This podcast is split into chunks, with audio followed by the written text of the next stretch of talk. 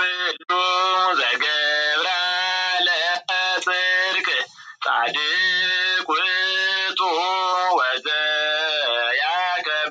ሰንበተ Welcome again, ladies and gentlemen, my beloved brethren and sistren, to the Tewahido Bible Study podcast. As always, you may share, support, and subscribe. You may subscribe wherever it is that you are hearing this message broadcasted to you. You may share the very words of God you hear and the link to wherever you are accessing it from.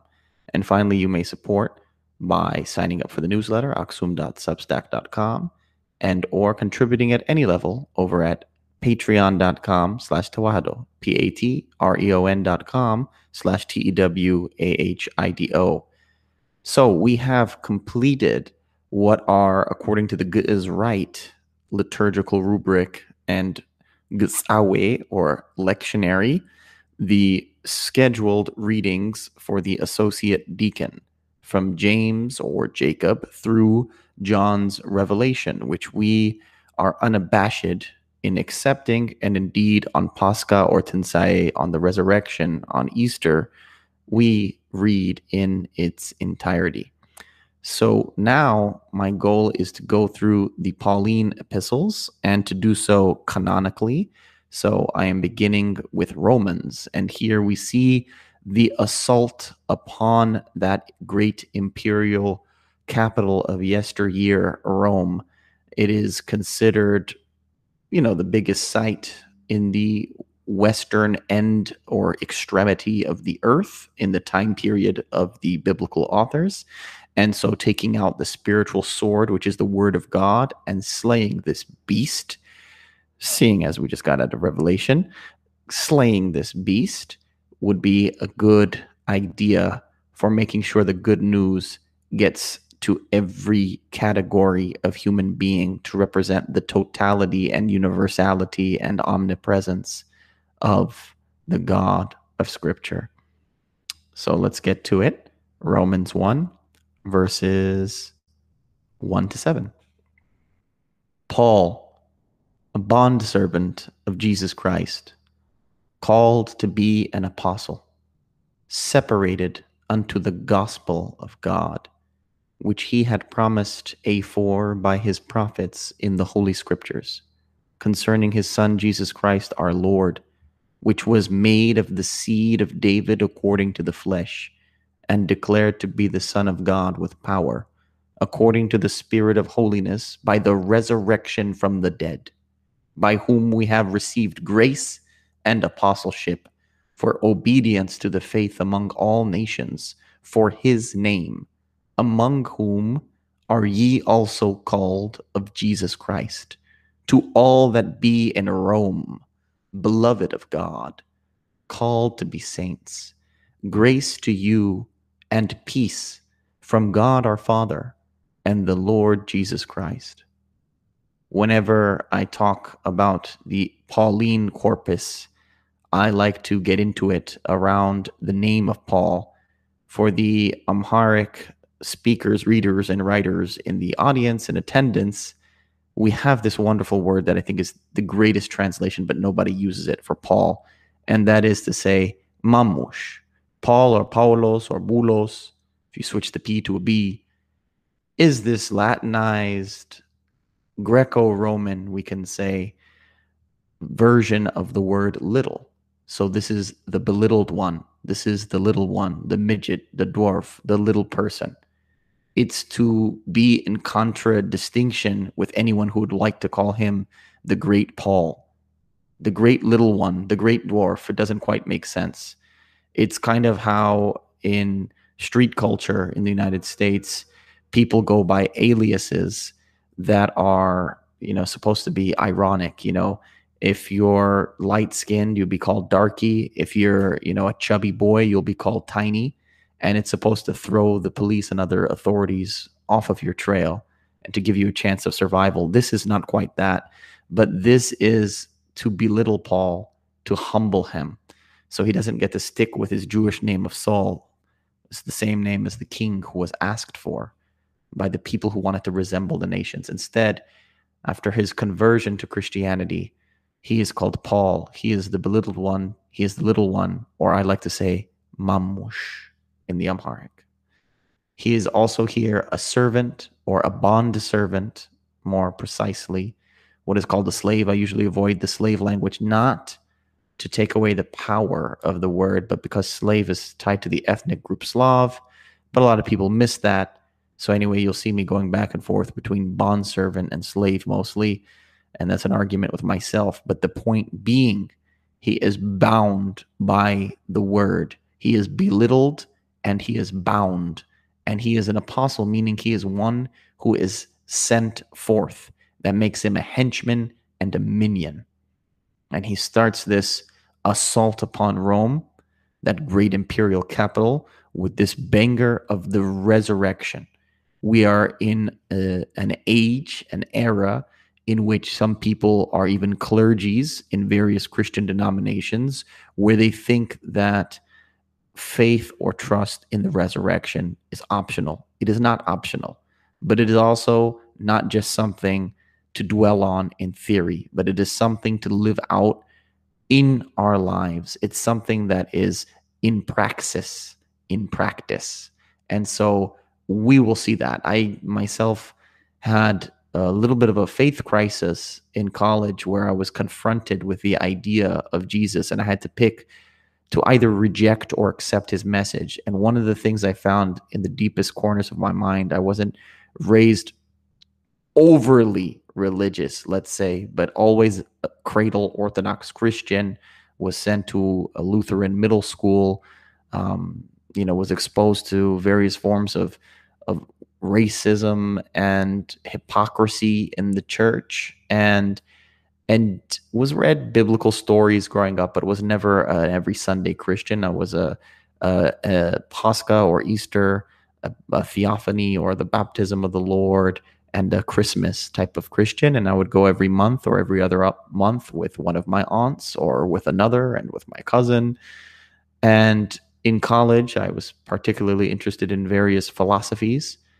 And one of them, in the American strain of transcendentalism, including Emerson and Thoreau, had this idea of getting rid of every received tradition you've ever had to think critically of it. And I did so.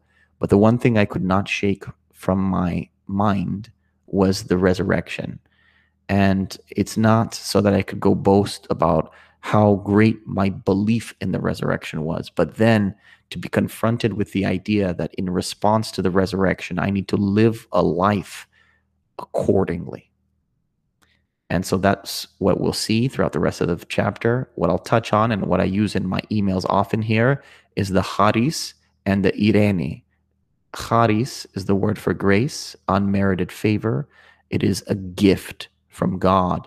And the eirene, you'll see this in Greek and also because they've adopted to the loan word in the Coptic tradition. Uh, and in fact, even in American culture, anyone named Irene, this is the Greek word for peace.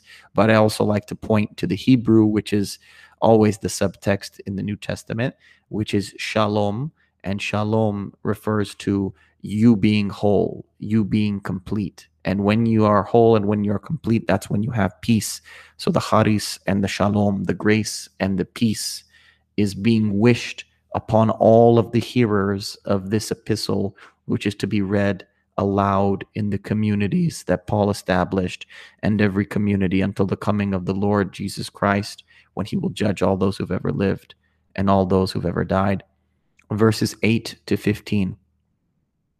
First, I thank my God through Jesus Christ for you all, that your faith is spoken of throughout the whole world.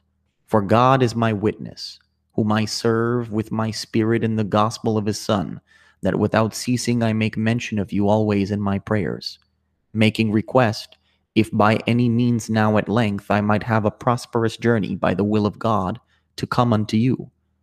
For I long to see you that I may impart unto you some spiritual gift to the end ye may be established. That is, that I may be comforted together with you by the mutual faith both of you and me. Now I would not have you ignorant, brethren, that oftentimes I purposed to come unto you, but was let hitherto, that I might have some fruit among you also, even as among other Gentiles.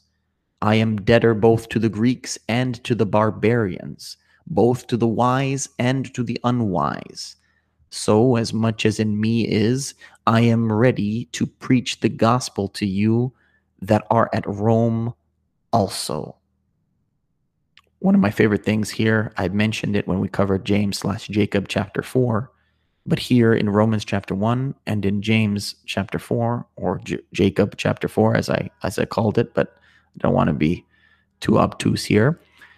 The key insight of Muslims, which we can draw upon, is the usage of the Arabic word inshallah, which means God willing, Lord willing.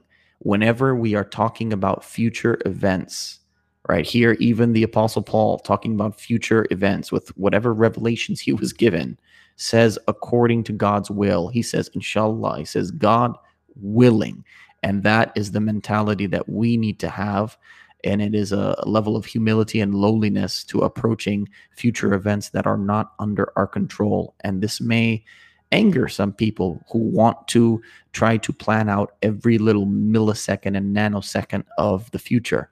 But that is not given to us. It is uh, not under our purview. And so it's not for us to decide, but it's in God's hands and in God's hands alone. Then I like to see that he's requesting to link up to them face to face for mutual encouragement. And of course, the mutual encouragement between a senior and a junior is with the senior speaking and the junior listening actively with ears that hear. You hear this distinction between the Greeks and the barbarians, the Hellenes or the Hellenists and the Barbaros, the wise and the foolish. The, the, this is to refer to two different groups. How I define this here is high culture and low culture.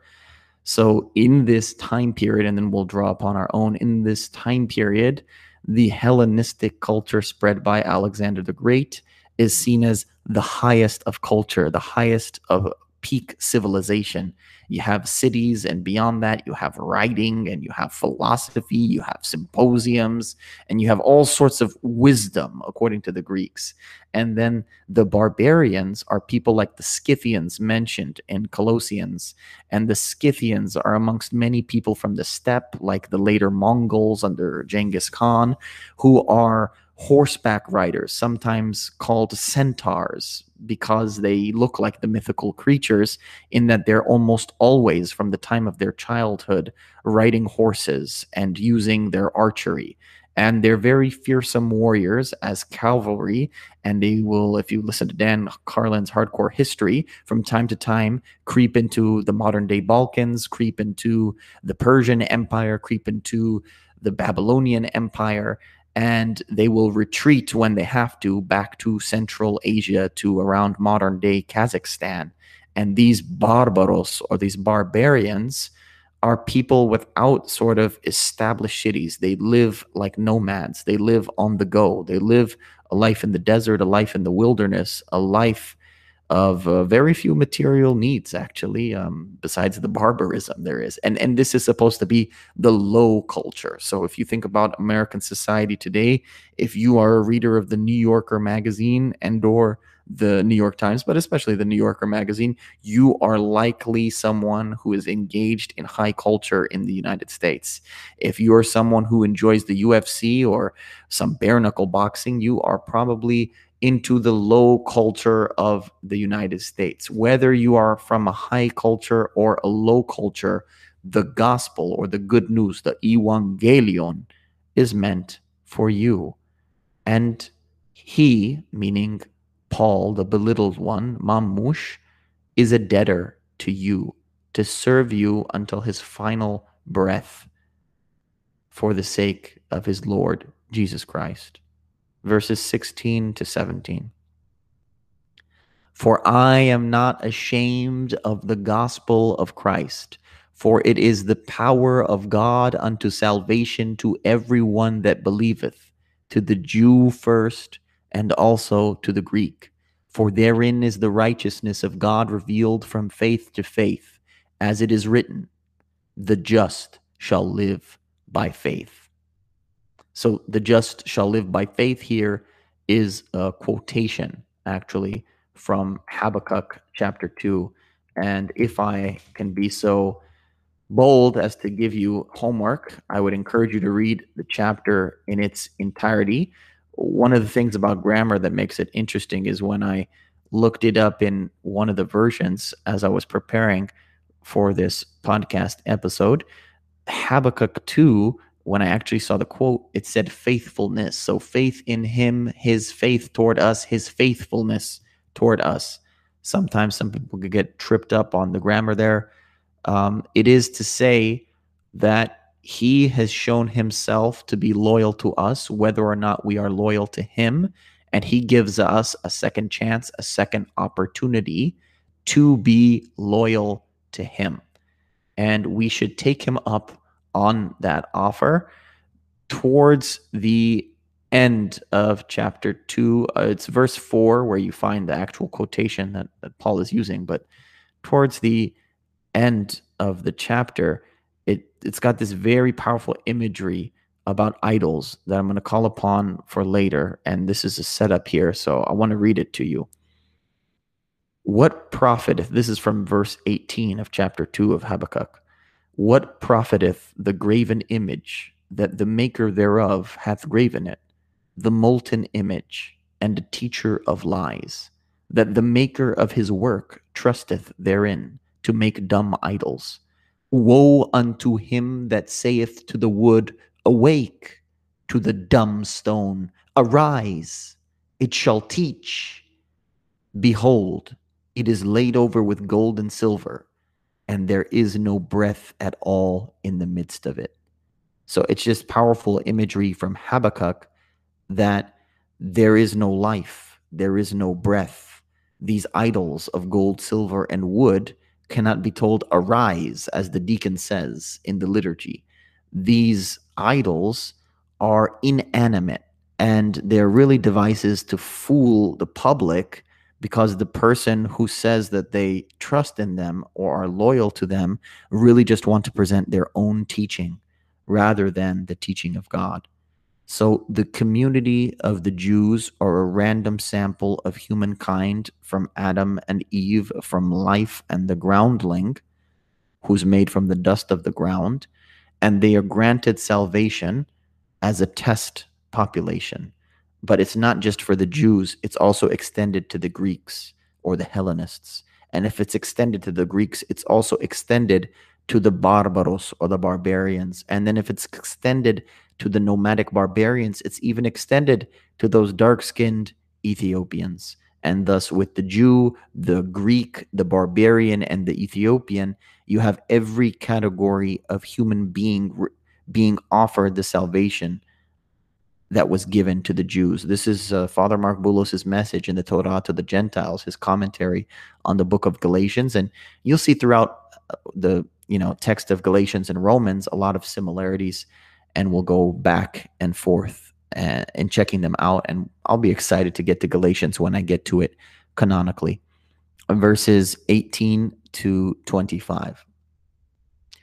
For the wrath of God is revealed from heaven against all ungodliness and unrighteousness of men who hold the truth in unrighteousness, because that which may be known of God is manifest in them, for God hath showed it unto them. For the invisible things of him from the creation of the world are clearly seen, being understood by the things that are made, even his eternal power and Godhead, so that they are without excuse. Because that when they knew God, they glorified him not as God, neither were thankful, but became vain in their imaginations, and their foolish heart was darkened.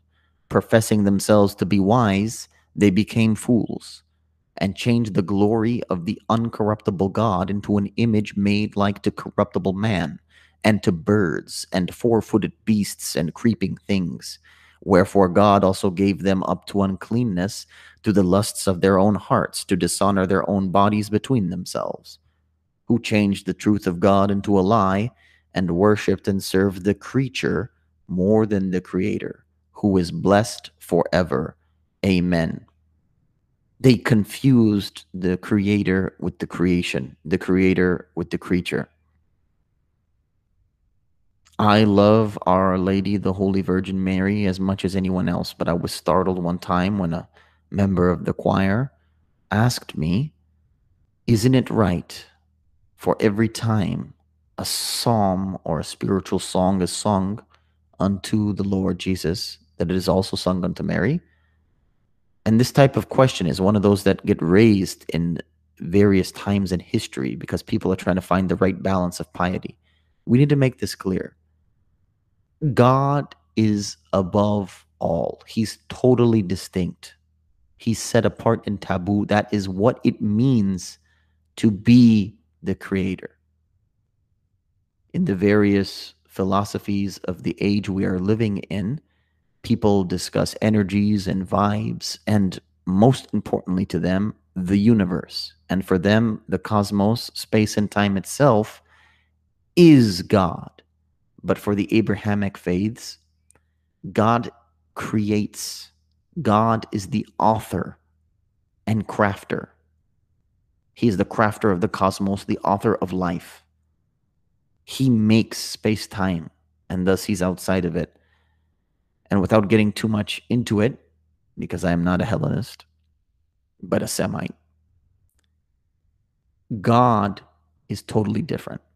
And when we read Habakkuk chapter 2, we see the kind of prophetic age idolatry of making wood, gold, and silver idols. When we read about Moses going up to the mountain and Aaron and the others making a golden calf, we think, oh, we would never do that. We would never do that. And yet, we're going to see here in what I've read in 18 to 25 and what I'm going to read in 26 to the end of Romans chapter 1 that there are various ways in which we too are building idols. And to build an idol is to be disloyal to God, to betray God, and to run after other gods, as is listed here. It is a revolt against nature and the God of nature. Verses 26 to the end. For this cause God gave them up unto vile affections, for even their women did change the natural use into that which is against nature.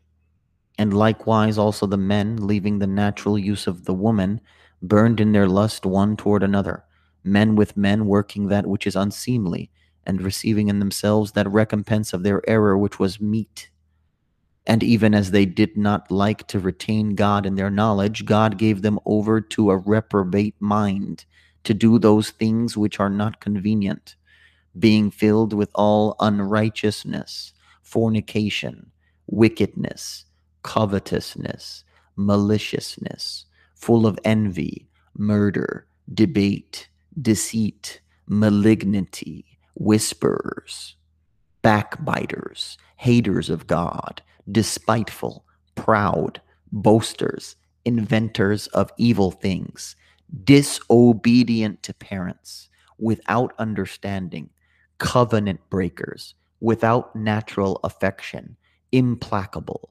unmerciful, who knowing the judgment of God, that they which commit such things are worthy of death, not only do the same, but have pleasure in them that do them. Now, the plain teaching here, which is the elephant in the room in 2021, particularly for those of us who grew up in liberal and progressive backgrounds, is that the Bible rejects the LGBTQAI plus lifestyle. The way that it is expressed today is nowhere near what it was expressed in ancient times. In fact, it, it seems to be evolving every five years nowadays with the lexicon. And uh, we could probably point to the 1800s to the more monogamous forms of that particular type of extramarital affair. But it's not in isolation there's a whole litany of evils listed here. And I don't know about you, but I don't know how often people go outside and protest and say, there's too much deceit. Or how many times do you see, there are too many backbiters? There are too many gossipers, too many whisperers, says the KJV. Other versions say goss- uh, gossipers. But too many whisperers. How many times do you see a protest led about people being too disobedient to parents? I, I just don't see it. Maybe it's there and I'm, I'm not hip to it, but each of these evils is an idol. The moment we decide that any of these teachings are superior to the teaching laid down to us by God, at that moment, we have turned a creation, a creature, into an equal with the Creator, which of course is an impossibility. And so we've committed idolatry. I don't know what your sin is. You know what your sin is best. And in consultation with the priest of the Orthodox Church, I encourage you to try and learn how to identify and get rid of these. There is a, a Japanese word which you could even trace to General MacArthur in World War II of the United States. And it is behind the whole system that Toyota established in the world of lean manufacturing and then got pushed into the technology world in the United States and elsewhere with the agile movement and scrum. And the, that japanese word is kaizen. And kaizen is about continuous improvement and refinement. This idea of aiming for excellence aiming for perfection and finding some small detail to correct every day making it manageable. Don't bite off more than you can chew but find where you are boastful, find where you are proud, find where you're debating too much, find where you're promoting murder or envy or whispering too much or malignant or covetousness or if you deal with homosexuality or or any of these things disobedience to parents. Find a small scale version of it and try to rid yourself of it slowly over time and you will be able to walk in his faithfulness, to walk in faith, to live like the righteous live by responding to the resurrection of Jesus Christ with a life that is worthy and becoming of it. Glory to God for all things.